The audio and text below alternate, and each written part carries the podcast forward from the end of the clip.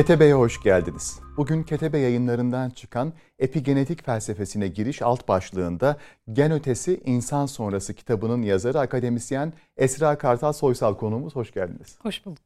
Evet çok mühim bir kitap e, benim şu an masamda. e, elinize sağlık. Teşekkür ederim. Gen, evrim, epigenetik, DNA, RNA, insan ve daha pek çok biyolojik konuyu felsefi bir yaklaşımla ele alıyorsunuz bu eserde. Bu alandaki ilk eser diyebilir miyiz?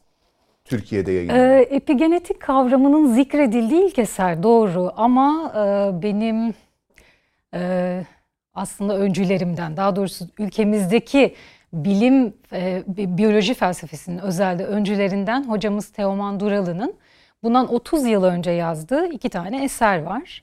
Canlılık sorununa giriş ve biyoloji felsefesi. E, Teoman Hoca bu eserlerini kemale erdirip daha da geliştirip en son nihai halini 2018 yılında verdi. Yani benim kitabın e, basılmasının iki yıl önce hocamızın kitabı çıktı. Onun hatta çalışmaları çok uzun sürdü. E, benim tezim sırasında da hocam e, tez komitesinde olduğu için hocamla sürekli haberleşip ondan istifade ediyordum. Dolayısıyla tabii ki e, ülkemizdeki biyoloji felsefesinin özelde hem evrim hem genetik hem epigenetikle ilgili söylenemeyecek her şeyin e, ilk sahibi Teoman hocamızdır. E, epigenetik Kendisini buradan saygıyla sevgiyle selamlayalım. E, selamlayalım, analım canımız hocamızı. E, benim kitabımın e, ismine epigenetik kavramı ilk defa girdi. E, bu konuda epigenetiği anmadı e, Teoman hocamız. Öyle bir tercihte bulundu e, genler ötesi e, ya da evrim ötesi isimlerini kullanmayı tercih etti. Ben kavramı olduğu gibi e, korumayı ve bırakmayı tercih ettim. Literatüre çünkü epigenetik şeklinde biraz sonra belki biraz daha açarız epi kelimesinin anlamını. E, dolayısıyla Teoman hocamıza selam gönderelim. Evet. Peki e, biyoloji felsefesiyle ilgili bu kitabın hikayesi nedir? Yani nasıl olur? Nasıl aklınıza geldi? Sonra süreç nasıl hı hı. gelişti? Bizimle şu an nasıl buluşmuş oldu bu eser? Şöyle ki ben İstanbul Teknik Üniversitesi kimya mezunuyum. Yani aslında bir temel bilim okudum lisansta. Ve sonrasında kimya ile ilgili çokça iş de yaptım. Kendi mesleğimi icra ettim. E, kimya dışında başka işlerde, işlerle de meşgul oldum. E, aslında arada doktoraya, yüksek lisansa tekrar felsefe yüksek lisansa başlamamla lisansı bitirmem arasında yıllar var. Bu arada felsefe ve edebiyat ilgim hep devam ediyordu. Ee, değerli hocam bilim tarihi ve bilim felsefesi konusunda yine ülkemize çok büyük katkıları olan, çok önemli çalışmaları olan İhsan Fazlıoğlu. Ee, felsefe konusunda zaten hep takip ettiğim e, okuma gruplarında bulunduğum e, bir e, hocaydı ve felsefe ilgim öncesine dayanıyor, tezden öncesine dayanıyor. aslında benim tezimin hikayesinin başlangıç noktası bir hücre biyoloğu olan Dr. Bruce Lipton'ın e, inancın biyolojisi şeklinde Türkçe'ye çevrilen kitabı The Biology of Belief. E, buradaki inanç kavramı aslında bizim şimdi hemen aklımıza ilk çağrışımla gelen dini inanç değil. E, hayata dair e, duygularımızın zemininde, temelinde yer alan her şeyi ifade ediyor inanç. Yani aslında bilimin temeli de inançlardır. Bir takım aksiyonlardır, varsayımlardır, ön kabullerdir. Bu anlamda inançtan ari herhangi bir sahadan bahsedemiyoruz. İnancın biyolojisi aslında o dönemde ilgilendiğim yine e, Biology of Feelings gibi alanlar da vardı. Da, duyguların biyolojisi alanları. E, Dr. Bruce Lipton'ı okuduğumda çok etkilendim. Çünkü genetikle ilgili, biyolojiyle ilgili çok e, özel e, meraklarım vardı. İstanbul Teknik Üniversitesi'nde okurken genetik biyoloji, moleküler biyoloji ve genetik bölümünden de çokça ders almıştım. E, özetle söylediği Dr. Bruce Lipton'ın şuydu e, genetik paradigmanın en zirvesini yaşadığı dönemlerde şöyle bir motto insanların zihnine kazınmıştı. Hepimiz bunu hatırlarız. İşte bir takım e, X geni sizde mevcutsa o X geninin açığa çıkaracağı tüm hastalıklar, tüm eğilimler sizde zuhur edecektir. Eninde sonunda zuhur edecektir. Bir anlamda genetik determinist bir çizginin sözcülüğünü e, yapıp e, bunu bilimsel e, çerçevede bırakmayıp çünkü bunun çok fazla etik, toplumsal, siyasi karşılıkları var. E, genetik paradigmaya karşı epigenetik isminde yeni bir bilimin meydan okuduğunu e, ve genetik paradigmayı aşma kudretinde olduğunu çünkü genetik paradigmanın evet bir takım e, çözüm önerileri ve başarılar sunsa da açıklayıcı gücünün neredeyse sınırlarına dayandığını ve kavramsal sisteminin sorgulanmaya başladığını epigenetik paradigma tarafından. Aslında bu paradigma lafı da e, tezde benim üretimim.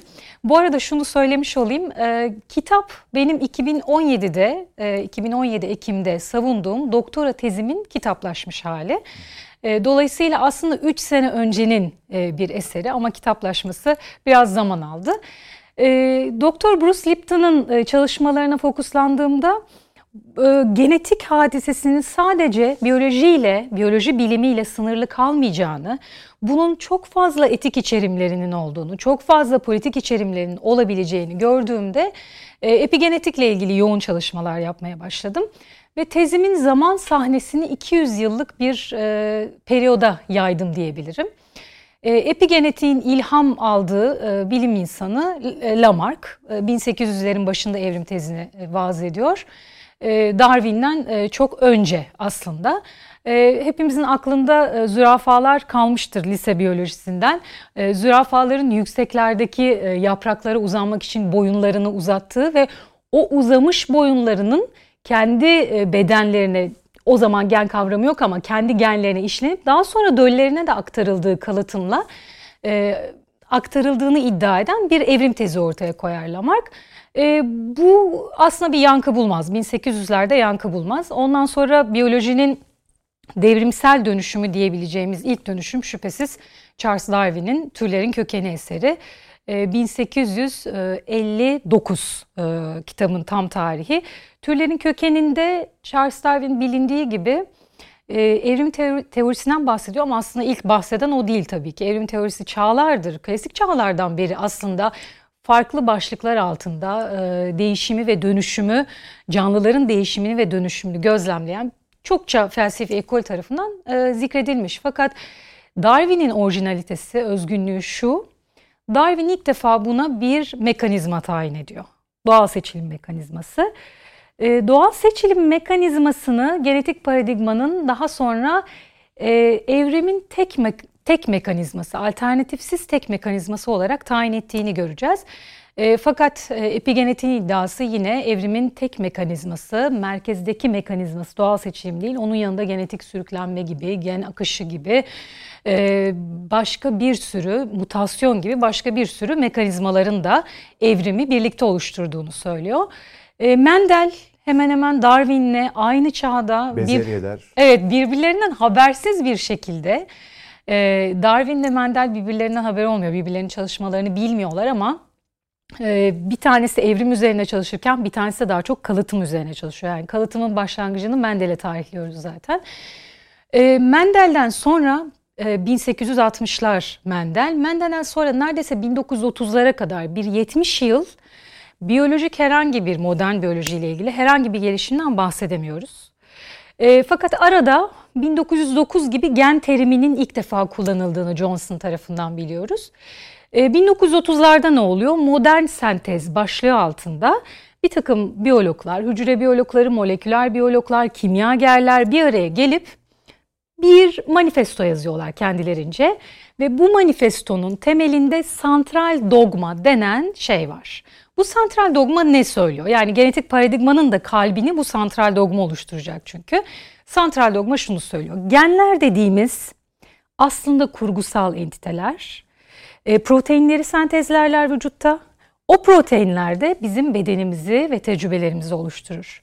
Ve bu reaksiyon tek yönlüdür. Yani sadece genlerden proteinlere doğru akar. Asla tersinir ve geri dönüşlü değildir. Genetik paradigmanın iddiası bu. Ee, Francis Crick ve şey, Francis Crick ve Watson, James Watson'ı hepimiz biliriz. DNA'nın moleküler yapısının keşfi 1953. İşte genetik paradigmanın da zirvesine ulaştığı tarih diyebiliriz. Çünkü somut bir karşılık yani DNA'dan bahsediliyor, genden bahsediliyor ama bunlar böyle biraz yüzer gezer kavramlar o dönemde. E, somut bir karşılık ilk defa moleküler yapısı ortaya çıkarıldığında e, insanlığın karşısına çıkarılıyor. 1953'ten bu keşiften 3 yıl sonra Francis Crick santral dogmayı e, ilan ediyor ve dediğim gibi modern sentezde 1930'la başlayan süreçten sonra o genetik paradigmanın e, merkezi e, dogması, merkezi ne diyelim aksiyonu haline geliyor, varsayımı haline geliyor. E, şimdi bu ikinci benim tezimde iki iddiam buydu. İkinci devrimsel dönüşüm de biyoloji bilimi adına genetik paradigma diyebiliriz. Paradigma kavramını tezde ben kullanmayı tercih ettim. Aslında paradigma Thomas Kuhn'un bir kavramı ve Thomas Kuhn fizikçi ve fizik temelinde bilimi ve bilim felsefesini açıklamaya çalışan bir e, hem e, bilimci hem felsefeci diyebiliriz. E, bunu tezde uzun uzun kitapta dolayısıyla uzun uzun açıklıyorum. Yani paradigma kavramını niçin tercih ettiğimi, niçin kullandığımı e, ilgilenenler okuyabilirler. 1970'lerde biyoloji felsefesi gelişmeye başlıyor ki öncesinde bilimin de bilim felsefesinin de temeli fiziğe dayanıyor. Biyoloji o dönemlerde niçin bu kadar hızlı gelişiyor? Modern tıp gelişmeye başlıyor. Ee, ilaç sanayi gelişmeye başlıyor. Yani kapitalizmle, o endüstri devrimiyle yakından bağlantılı bir şekilde biyolojinin çok hızla yükselmeye başladığını görüyoruz. O fizikteki e, malumunuz e, mekanik devrimden sonra kuantum mekaniğinin gelişi ve orada bir devrimsel dönüşüm yaşanması yıllara yayılmışken biyolojinin e, devrimsel dönüşümü çok daha sıkıştırılmış bir zamanda gerçekleşiyor. Ben tezimdeki e, ne diyelim analojiyle şöyle söylemiştim. Yani fiziğin kuantumudur aslında epigenetik. Şey biyolojinin kuantumudur epigenetik. Çünkü genetik paradigmanın e, belki biraz sonra biraz daha e, iki disiplini e, kıyaslarsak orada açacağız ama e, epigenetik 1960'larda gelişmeye başlıyor. Hatta 50'lerin sonunda gelişmeye başlıyor. Conrad Weddington isminde bir bilim insanı ile birlikte. Onun da tamamen esin kaynağı Lamarck. Söylediğim gibi 1800'lerde e, yankı bulmayan, neşvi nema bulmayan e, evrim tezi Conrad Weddington'ın elinde bambaşka bir e, bilimsel e, hazırlık sürecinden geçerek epigenetik paradigmanın temelini oluşturuyor. E, epigenetiğin 1990'larda e, biraz daha e, geliştiğini, serpildiğini söyleyebiliriz ama asıl somut meyvelerini de 2000'lerde veriyor. Yani tezimin sahnesi 200 yıla, yıla yayılsa da e, kaynakçam neredeyse son 30 yıldaki eserleri içeriyordu tümüyle. Hatta epigenetik o kadar hızlı gelişiyor ki hala bilinmeyen, keşfedilmemiş, gizli kalmış e, çok fazla mekanizma var, epigenetik mekanizma var. Onların e, yeni yeni ortaya çıkmasıyla çünkü deneysel e, bir takım hazırlıklardan ve e, süreçlerden geçiyor bu. Onların ortaya çıkmasıyla yani bir önceki yılın bilgileri bile eski kalmış olabiliyor epigenetik için. E, özetle epigenetiği e, epigenetiğe niçin merak saldığım ve böyle bir kitaba niçin adım attığımın hikayesi böyle. Evet. Bu arada bilim tarihi de hakikaten çok e, detaylara girsek daha ne hikayeler vardır orada da. Evet. Sizden dinlerken ben keyifli keyifli o ondan esinlendi, o ondan esinlendi bir şey gibi duvarın yükselmesi gibi, tuğlaların üst üste konulması gibi yani biz tam olarak böyle. Değil mi? Sonucu görüyoruz. Hı hı. Fakat o hikayeyi çoğu zaman bilmiyoruz. Hı hı. Keyifle dinledim sizi. Bu arada Teşekkür ederim. E, anlatımınızda üzerinde durduğunuz genetik ve epigenetik e, kavramları var. Evet. Açalım mı biraz? E, açalım çünkü temel kavramlarımız bu gerçekten. E, şimdi aslında mesela bilim adamlarını ben şu anda genetik yani tezimde böyle bir e, gerekçelendirme ve temellendirme yaparak e, bir ayrım sunmaya çalıştım ama bilim adamlarını, biyologları, hatta e, bilim felsefecilerini genetikçiler, epigenetikçiler diye reel olarak bölebileceğimiz bir zemin yok elimizde. Fakat e, genetik literatürüne daha fazla katkı sağlayanlar, işte genetikten epigenetiğe geçişteki o alanı dolduranlar ya da epigenetik literatürüne fazlaca katkı sağlayanlar olarak böldüm bilim insanlarını. E, işte biraz önce zikrettim aslında DNA'nın tabii moleküler keşfi sadece Crick ve Watson'ın e, e, yardımıyla ve çalışmalarıyla olmuyor. Orada beş kişi var. Biraz önce dediniz ya o kadar çok isim anıyoruz ve o kadar çok ismi de aynı anda almıyoruz, geçiyoruz. Ee, bilim böyle yavaş yavaş, tuğla tuğla, adım adım birbirinin yani bir önceki emeğin üstüne biraz daha koyarak ilerleyen bir süreç. Ee, bilim felsefesinde bunun özel e, araştırma alanları var. Ee, şöyle kıyaslayabiliriz. Ee, Merak edenler için en azından epigenetikçilere birkaç isim verebilirim. Conrad Weddington'ı e, epigenetiğin kurucusu olarak zikrettik. E, çağdaş dönemde özellikle Türkçe'ye çevrilmiş harikulade bir kitap var. Yine benim ilham kaynaklarımdan ikincisidir. Evrimin Dört Boyutu. E, bu kitabın yazarı iki hanımefendi, e, biyolog ve aynı zamanda bilim felsefecisi, bilim tarihçisi ve teorik biyolog. E, Eva Jablonka ve Marion Lemp. E, bu iki e, bilim insanı e, yoğun bir şekilde epigenetik çalışıyorlar. Yine Mose Schiff ve Michael Meany bunların deneylerinden biraz sonra bahsetmek isterim. Özellikle epigenetiği anlamamız için çok büyük ipuçları verecek. Şimdi genetik ve epigenetiği şöyle kıyaslayabiliriz temelde. Genetik paradigma ilk başta şunu söylüyor. E, genler sabittir. Gen denen entite her neyse o bakın yani kavrama geçtiğimiz zaman felsefeye, düşünce alanına geçtiğimiz zaman bütün bunları tanımlamak çok daha zorlaşıyor. Çünkü hala canlının tanımını veremiyoruz. Nerede kaldı onun bir parçası olan ya da bir birim olarak, biyolojinin birimi olarak görülen geni tanımlayalım. E, şöyle söylüyor genetik paradigma. Genler sabittir, değişmezler. E, gen merkezcidir genetik paradigma, genetik deterministtir. Bunların ne olduğunu biraz açmaya çalışacağım. Bir de pür, salt, katı indirgemecidir. Şimdi bunlarda ne problem var, ne mahsur var? E, genetik determin, yani determinizm aslında determinizm bütün bilimin sistemleştiği, o nedensellik zincirini çıkardığımız bir altyapı. Şöyle e, problemler var. Bir de şundan bahsetmek isterim. Klasik doğa kültür tartışmamız vardır. Yani bütün felsefenin, bilim tarihinin hepsinin içinde geçer.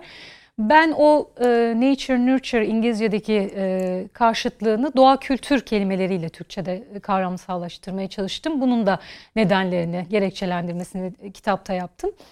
E, doğa yetiştirme, doğa terbiye falan demek biraz zor oluyor, işleri karıştırabiliyor ama kültür dediğimiz şey tüm o e, kültürel tecrübeyi, e, o işte içine eğitimin de girdiği, beslenmenin de girdiği, yaşam koşullarının da girdiği duygu, düşünce, davranış, alışkanlık dünyalarının girdiği her şeyi kapsıyor. Dolayısıyla doğa kültür tartışması klasik dünyanın hiç bitmeyen ve sürekli üzerinde dönülen bir tartışmasıdır. Onun e, biyolojideki karşılığı şu anda gen çevre tartışması.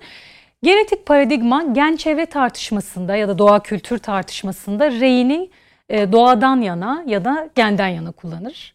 Yani genin sabit, kapalı, kendi içinde bir dünya olduğunu iddia eder ve o dünyaya çevrenin etkisini göz ardı eder. Böyle söyleyebiliriz.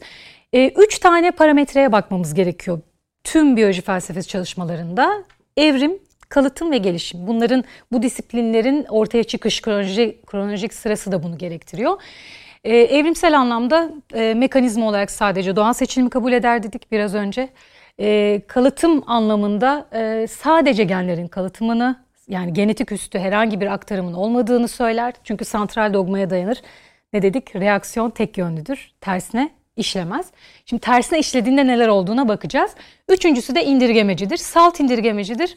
E, epigenetiği tam bahsetmeye başlayınca e, aslında o indirgemeciliğin ne olduğunu hemen epigenetiğe de geçebilirim kıyasta. Epigenetik teori ise tam tersi genlerin sabit entiteler olmadığını, değişken olduklarını, hatta artık genom denen bir şeyden bahsedemeyeceğimizi, epigenom denen bir düzenlenmekte olan değişim içerisindeki bir süreçten bahsedebileceğimizi söyler. E, genetik paradigmanın katı genetik determinizmine karşı e, e, biyolojik hadiseleri açıklarken, olgu ve olayları, canlılıkla ilgili, yaşamla ilgili olgu ve olayları açıklarken indetermine yüzlerinde yani belirlenemez, daha önceden tahmin edilemez, öngörülemez, unpredictable dediğimiz e, bilim felsefesinde yüzlerin de olduğunu, bu yüzlere de bakılması gerektiğini ya da salt indirgemeciliğe karşı e, evet tüm bilimlerin başlangıcı indirgemedir e, bilim felsefesi, daha doğrusu bilim zaten yöntemsel olarak analitiktir. Bir sistemi parçalarına böler ve en küçük parçada sistemin bütününün karakterizasyonunu araştırır. Fakat parçadan bütüne e, bulduğu o e, özellikleri teşmil ettiği için ve parçadan bütüne giderken bir takım özellikler, bir takım hususiyetler e, kaybolmaksızın gidemeyeceğimiz için indirgemeciliğin çok e, önemli sorunları var ve bugün bilim felsefesinde, özelde biyoloji felsefesinde çokça hala tartışılan konulardan bir tanesi. Epigenetik paradigma bütünlemeci bir çerçeve önermesi bakımından da genetik paradigmadan ayrılıyor. Yani özetle şunu söyleyebiliriz. Epigenetik paradigma, genetik paradigmanın gen merkezli, geni e, müstakil ve yegane aktif ilke kabul eden ve çevreyi bu anlamda göz ardı eden anlayışını sorgulamakta, e, bu anlayışı değiştirmeyi teklif etmekte e, ve eksiklerini takip etmekte diyebiliriz. Özetle bunu söyleyebiliriz ama e, epigenetik santral dogmadan bahsettim mesela. Bu böyle afaki masa başında oturup acaba e, genetik paradigmanın nerede eksiği olabilir diye bulunan şeyler değil şüphesiz. Deneysel veriler epigenetiği desteklediği için zaten epigenetiğin yolu açılarak orada epi dediğimiz kavram genetiğin üstünde, genetiğin ötesinde, fazlasında bir şey olabilir mi acaba? Şu bulunuyor ki e, genetik paradigmanın yine çok e, büyük hayal kırıklıklarından bir tanesi. İnsan genom projesi açıklandığında 100 bin genom beklenirken 25 bin 30 bin civarı genomla karşılaşılıyor. İnsan genomundan, insan genomundaki gen sayısından bahsediyoruz. 30 e, bin genomla açıklayabileceğimiz e, basitlikte davranışlarımız yok bizim. Biz çok daha karmaşık canlılarız. Yani fareyle işte e, hep e, duyarsınız fareyle e, genetik gen sayımız o kadar küçük ki. Ya da mesela genetik hastalıklara baktığımızda bu hastalıkların e, tüm genetik hastalıkların yüzde ikisini teşkil ettiğini görüyoruz. Tek gen hastalıklarına baktığımızda. Yani o gen varsa hastada mutlaka o hastalık zuhur eder, ortaya çıkar diyebileceğimiz yüzde iki. Diğer tüm hastalıklar çoklu genlerin etkileşiminden, çoklu genlerin iletişiminden ortaya çıkan ve çevreyle etkileşimden ortaya çıkan e, görünümler sunuyorlar. E, zaten e, şeyin epigenetiğin iddiası gen diye bir şeyden bahsedemeyiz. Bahsedebileceğimiz şey eğer bir entiteden bahsedeceksek, bir kavramsallaştırma yapacaksak epigenom. Genetik ifade hmm. ya da gen ifadesi, gene expression dediğimiz şey. O genetik ifade bakın şöyle bir şey. Mesela gene, genomu hayal edelim. O genomun üzerinde bir takım genler var. O genler birbirleriyle etkileşimde ya da çevreyle, çevresel çünkü çevre üst başlığı biraz önce söyledik ya çok geniş bir başlık.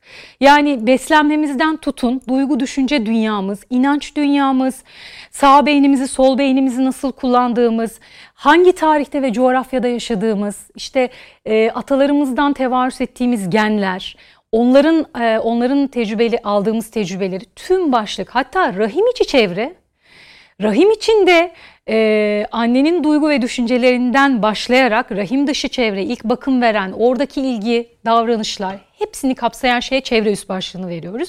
Dolayısıyla epigenetiğin santral kavramlarından bir tanesi çevre, environment dediğimiz şey. Bir tanesi bu expression yani ifade edilme. Peki bu ifade ne? Belirlenim, dışa vurum, ifade edilme. Nedir bu? İşte genlerin birbiriyle iletişimleri ve çevreyle iletişimleri, çevresel uyaranlarla iletişimleri sonucunda bir yapı ortaya çıkıyor. Ama o sizin doğduğunuzda aldığınız genetik yazılım değil. Hmm. Yani o yapı o kadar evrilip çevriliyor, değişip dönüşüyor.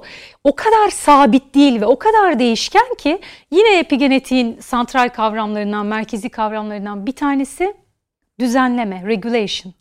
Yani o gen ifadeleri sürekli düzenleniyor. Bakın epigenetik mekanizmalar içerisinde ismi bile çok ilginç şeyler var. Sıçrayan genler, transpozonlar. Sıçrayan gen nasıl oluyor bu? Genomun bir yerinden bir yerine ihtiyaç duyulduğu anda bir genin sıçradığını görüyoruz.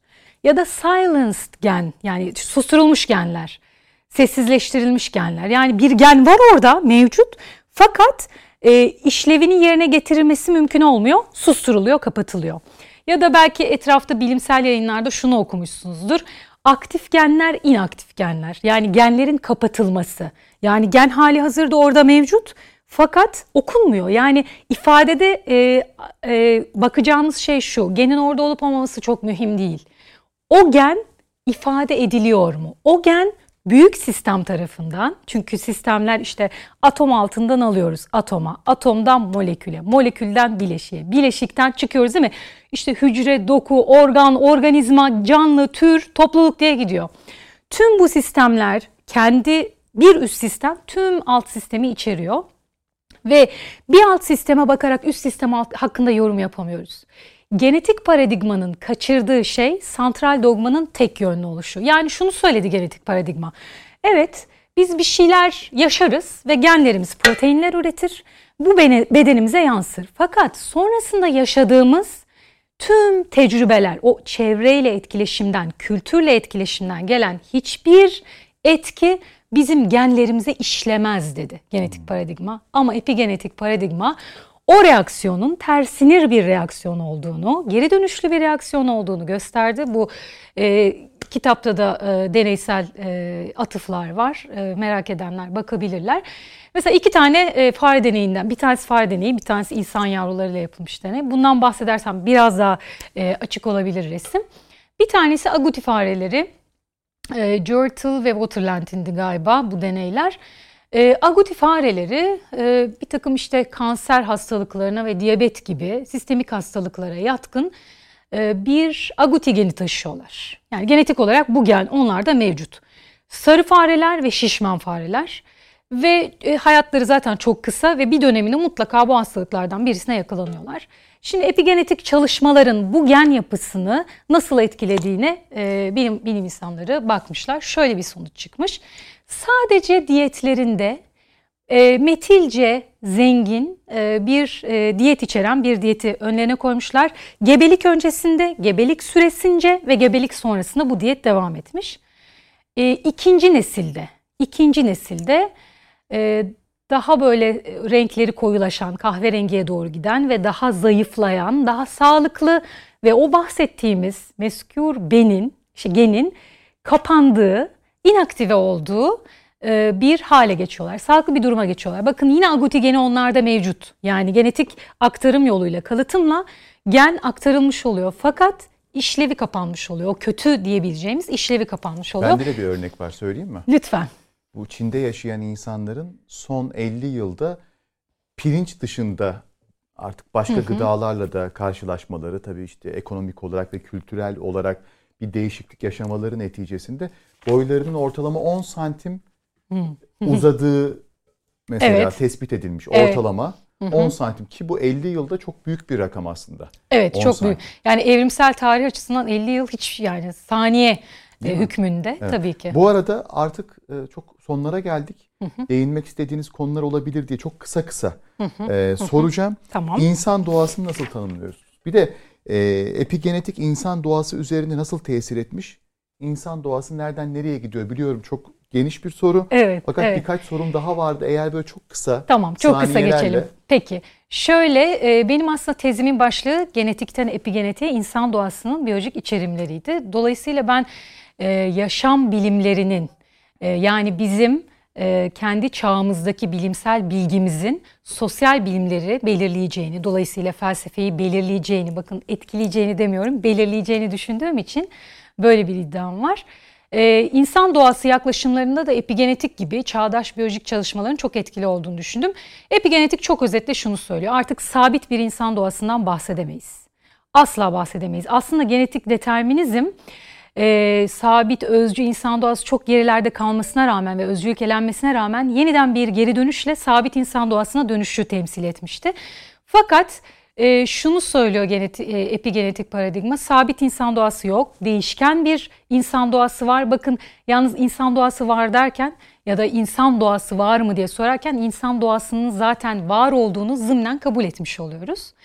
E, gerçekten bir insan doğası var mı? Şimdi 3 sene sonra bunu da sormaya başladım. E, gerçekten bir insan doğası olmayabilir. Şöyle ki yani başka bir kavramdan bahsetmemiz gerekebilir. Çünkü yapay zeka çalışmaları hızla devam ediyor ve insan doğasından bahsetmek ne kadar anlamlı ve mümkün yeniden düşünmemiz lazım. Dolayısıyla benim e, insan doğası ile ilgili e, düşünme serüvenim bir sonuca bağlamaksızın devam ediyor. E, şimdi olsa yani tezde evet epigenetik değişken bir insan doğası teklif eder. Çünkü plastisite var, gelişimsellik var, e, düzenlenme var. Bütün bu kavramların eşliğinde o değişkenliği e, ifade etmiştim. Ama şimdi bir insan doğası varsa eğer bu olsa olsa değişkendir diyebilirim. Peki makaleler mi var sadece şu an çalıştığınız üzerinde yoksa kitap olarak da masanızda bizimle buluşmayı bekleyen çalışmalarınız var mı? Ee, aslında şöyle diyebilirim. Ee, geçen yıl e, biyoetikle ilgili dersler verdim. Ee, biyoetik e, şimdi yeni çalışma sahalarımın en başında geliyor. İşte kürtaj, ötenazi, organ e, nakli ya da bağışı, yardımcı üreme yöntemleri, genetik geliştirme gibi konuların ayağını basacak bir e, zemin olmadığını görüyorum. Biyoetik şu anda yine çok e, ciddi ve gelişen e, disiplin arası konulardan bir tanesi. Bunların içinden üreme devrimi ve onun soy bağıyla yani neseple ilişkisini çalışıyorum. Bu ayrı bir programın Bahis. konusu olur. Evet. Ee, inşallah bir gün yine bir araya gelelim bir Teşekkür programda ve e, bunu konuşalım. Teşekkür Neler ederim. bekliyor insanlığı hakikaten ben bilemiyorum. Peki bizim Ketebe'nin Hı hı. e, klasik okumalık, seyretmelik ve dinlemelik tavsiye isteği oluyor efendim sizden. Öyle mi? Hı hı. Ne dinleyelim, ne seyredelim, ne okuyalım. Aa, estağfurullah. Valla kendi evet kendi şu anda masamda bulunanlardan bahsedebilirim. Ee, iki küçük çocuğum var iki yaşındalar ve iki senedir çok fazla bir şey yaptığımı söyleyemem bu okumalık, dinlemelik ve e, neydi seyretmelik bahislerinde. Okumalık olarak aslında biraz önce e, bahsettiğimiz tüm konuların üç başlıkta özetlenebileceğini düşünüyorum. E, madde nedir? Bunun peşinde olmalıyız. Canlı nedir ya da yaşam nedir? Bunun peşinde olmalıyız. Bir de bilinç nedir ki bilinç apayrı bir mevzu zaten. Hiç oraya girmeden, kavramı açmadan sadece başlık olarak vereyim. E, madde nedirle ilgili çok harikulade bir kitap çıktı Küre yayınlarından. Hemen geçtiğimiz aylarda e, Fizik ve Felsefe Heisenberg'in e, İshak Arslan Hoca'nın tesis çevirisiyle mutlaka tavsiye ederim. Ben şu anda onu okuyorum. E, ikinci olarak yaşam nedir dedik. Yaşam nedir de tam yaşam nedir başlığında bir eser var Schrödinger'in. E, o da e, bu son iki yılda çıkan kitaplar bunlar. O da hemen yakın zamanlarda çıktı Pan yayınlarından. E, yine Schrödinger meraklılarına Babil yayınlarından çıkan, yine geçtiğimiz aylarda çıkan e, Bilim ve Hümanizm, Doğa ve Yunanlar. E, çok özel bir kitap bu da. Bunu söyleyebilirim. Bilinç nedir de de tabii alanın e, hakimi Patricia Smith Churchland. Onun nörofelsefesi e, Alfa yayınlarından çevrildi. Bunu söyleyebilirim. Bir de Küre yayınlarından yine e, alanın en büyük isimlerinden John Searle'ün e, Bilincin Gizemi'ydi sanıyorum ismini yanlış söylemiş olmayayım kitabı var. Bunlar e, okunabilecekler benim masamdakiler öyle söyleyeyim. İzlenebilecek çok yani uzun zamandır film izleyemiyorum dediğim gibi iki küçük çocuğum var. E, başkalarının hayatı son e, günlerde izlediğim Almanya sinemasında. Evet Alman sineması. Ee, çok özel bir film. Şöyle özel. Ee, şey Berlin Duvarı'nın yıkılmasından hemen önceki e, yıllarda geçiyor ve yine ilk kıyılanın insan olduğunu gösteriyor o ideolojik zeminde. Ee, ama esas filmi etkileyici tarafı yine hiç yıkılmayanın da insanın inatçı iyiliği ve iyiliğe inancı olduğunu gösteriyor. Bu bakımdan güzel. Doğu Müzik- Almanya'nın Evet. istihbarat teşkilatını da evet. bir yandan bize gösteren, e, Evet, detaylarını anlatan. Olağanüstü bir Evet. yapım gerçekten bir başyapıt. Ee, dinlemelik olaraksa benim birazcık böyle müziğe e, şeyim e, mesafem açıldı. Yani bu bilinçli bir tercih ve karar. Çünkü işte beynimiz bilinç, bilinçaltı, bilinç dışı daha doğrusu girince bizim e, bilinç dışımız e, 0-7 yaş arası kayıtlarımızdan oluşuyor ve e, epigenetiğin de ispatladığı üzere biz 7 ceddimizden, onların tecrübe aktarımlarından, onların kayıtlarından oluşuyoruz. Yani bilinç dışımız bunlarla dolu ve bilinç dışımız %95 bizi idare eden otomatik pilot. %5 sadece frontal lob bilincimizin komutası altındayız. İşte bu özgür irade konuşmaları, tartışmaları buralardan çıkıyor. Ee, şöyle söyleyebilirim. Ee, müzik e, biz e, su- e, %70-80'i su olan canlılarız ve frekanslardan oluşuyoruz. Bizi doğrudan e, etkiliyor. Tesiri çok büyük. O yüzden rastgele, fonda, öylesine e, müzik dinlemiyorum. E, çok böyle ona hasrettiğim şeylerde bir takım canlı kayıtlarım var. İşte şimdi çocuklarımın ninnileri var, nefesler var, zikirler var. Onları dinlemeye çalışıyorum. Onların da böyle bir isim verebileceğim bir şey yok. En son galiba çocuklara Münir Nurettin Selçuk'un e, Tekbir Salat-ı Ümmiyesini dinlettim. Ne şanslı çocuklar. Bu yaşta maşallah Evet. üstadı dinlemeye başlamış. Eyvallah. Çok güzel. Yani Çok Bekir teşekkür ederim. Sezgin'i de tabii e, bu arada eş Eyvallah. zamanlı olarak dinletmenizi tavsiye ederim. Ben e, Eyvallah. çocuklarda tesirini çok müspet gördüğüm için Öyle mi? bu tavsiyede bulunuyorum. Ne güzel. Ne güzel. Teşekkür Bir de ederim. sizin e, benim gibi televizyon seyretmeme e, Evet, özelliğiniz evet olduğunu benim 11 biliyorum. yıldır da hayatımda televizyon yok.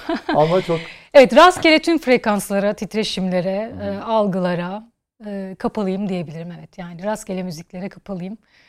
ne iyi ettiniz de geldiniz. Teşekkürler çok sağ Hakikaten olun. Özellikle şu son dönemde salgınla birlikte insan doğası, fıtrat, işte fıtrata müdahale, ya işte nereye gidiyoruz, ne oluyoruz? Ta 200 yıl öncesinden başlayarak bütün bu soruları ve bulunan cevapları bizimle paylaşmaya çalıştınız. Tabii bu süre ancak bu kadarına el veriyor. Ee, teşekkür ediyorum. Yeni çalışmalarınızda görüşmeyi ümit ediyorum. Ben teşekkür ederim. Çok sağ olun. Efendim yine bir ketebenin sonuna geldik. Sevgili yönetmenim, kameraman arkadaşlarım, programda emeği geçen herkes adına sizlere de teşekkür ediyorum. Bugün Ketebe yayınlarından çıkan Epigenetik Felsefesine Giriş alt başlığında Gen Ötesi İnsan Sonrası kitabının yazarı akademisyen Esra Kartal Soysal konuğumdu. Yeni bir ketebede görüşünceye dek kitap kokusunun hiç eksik olmadığı bir hayat diliyorum. Hoşçakalın.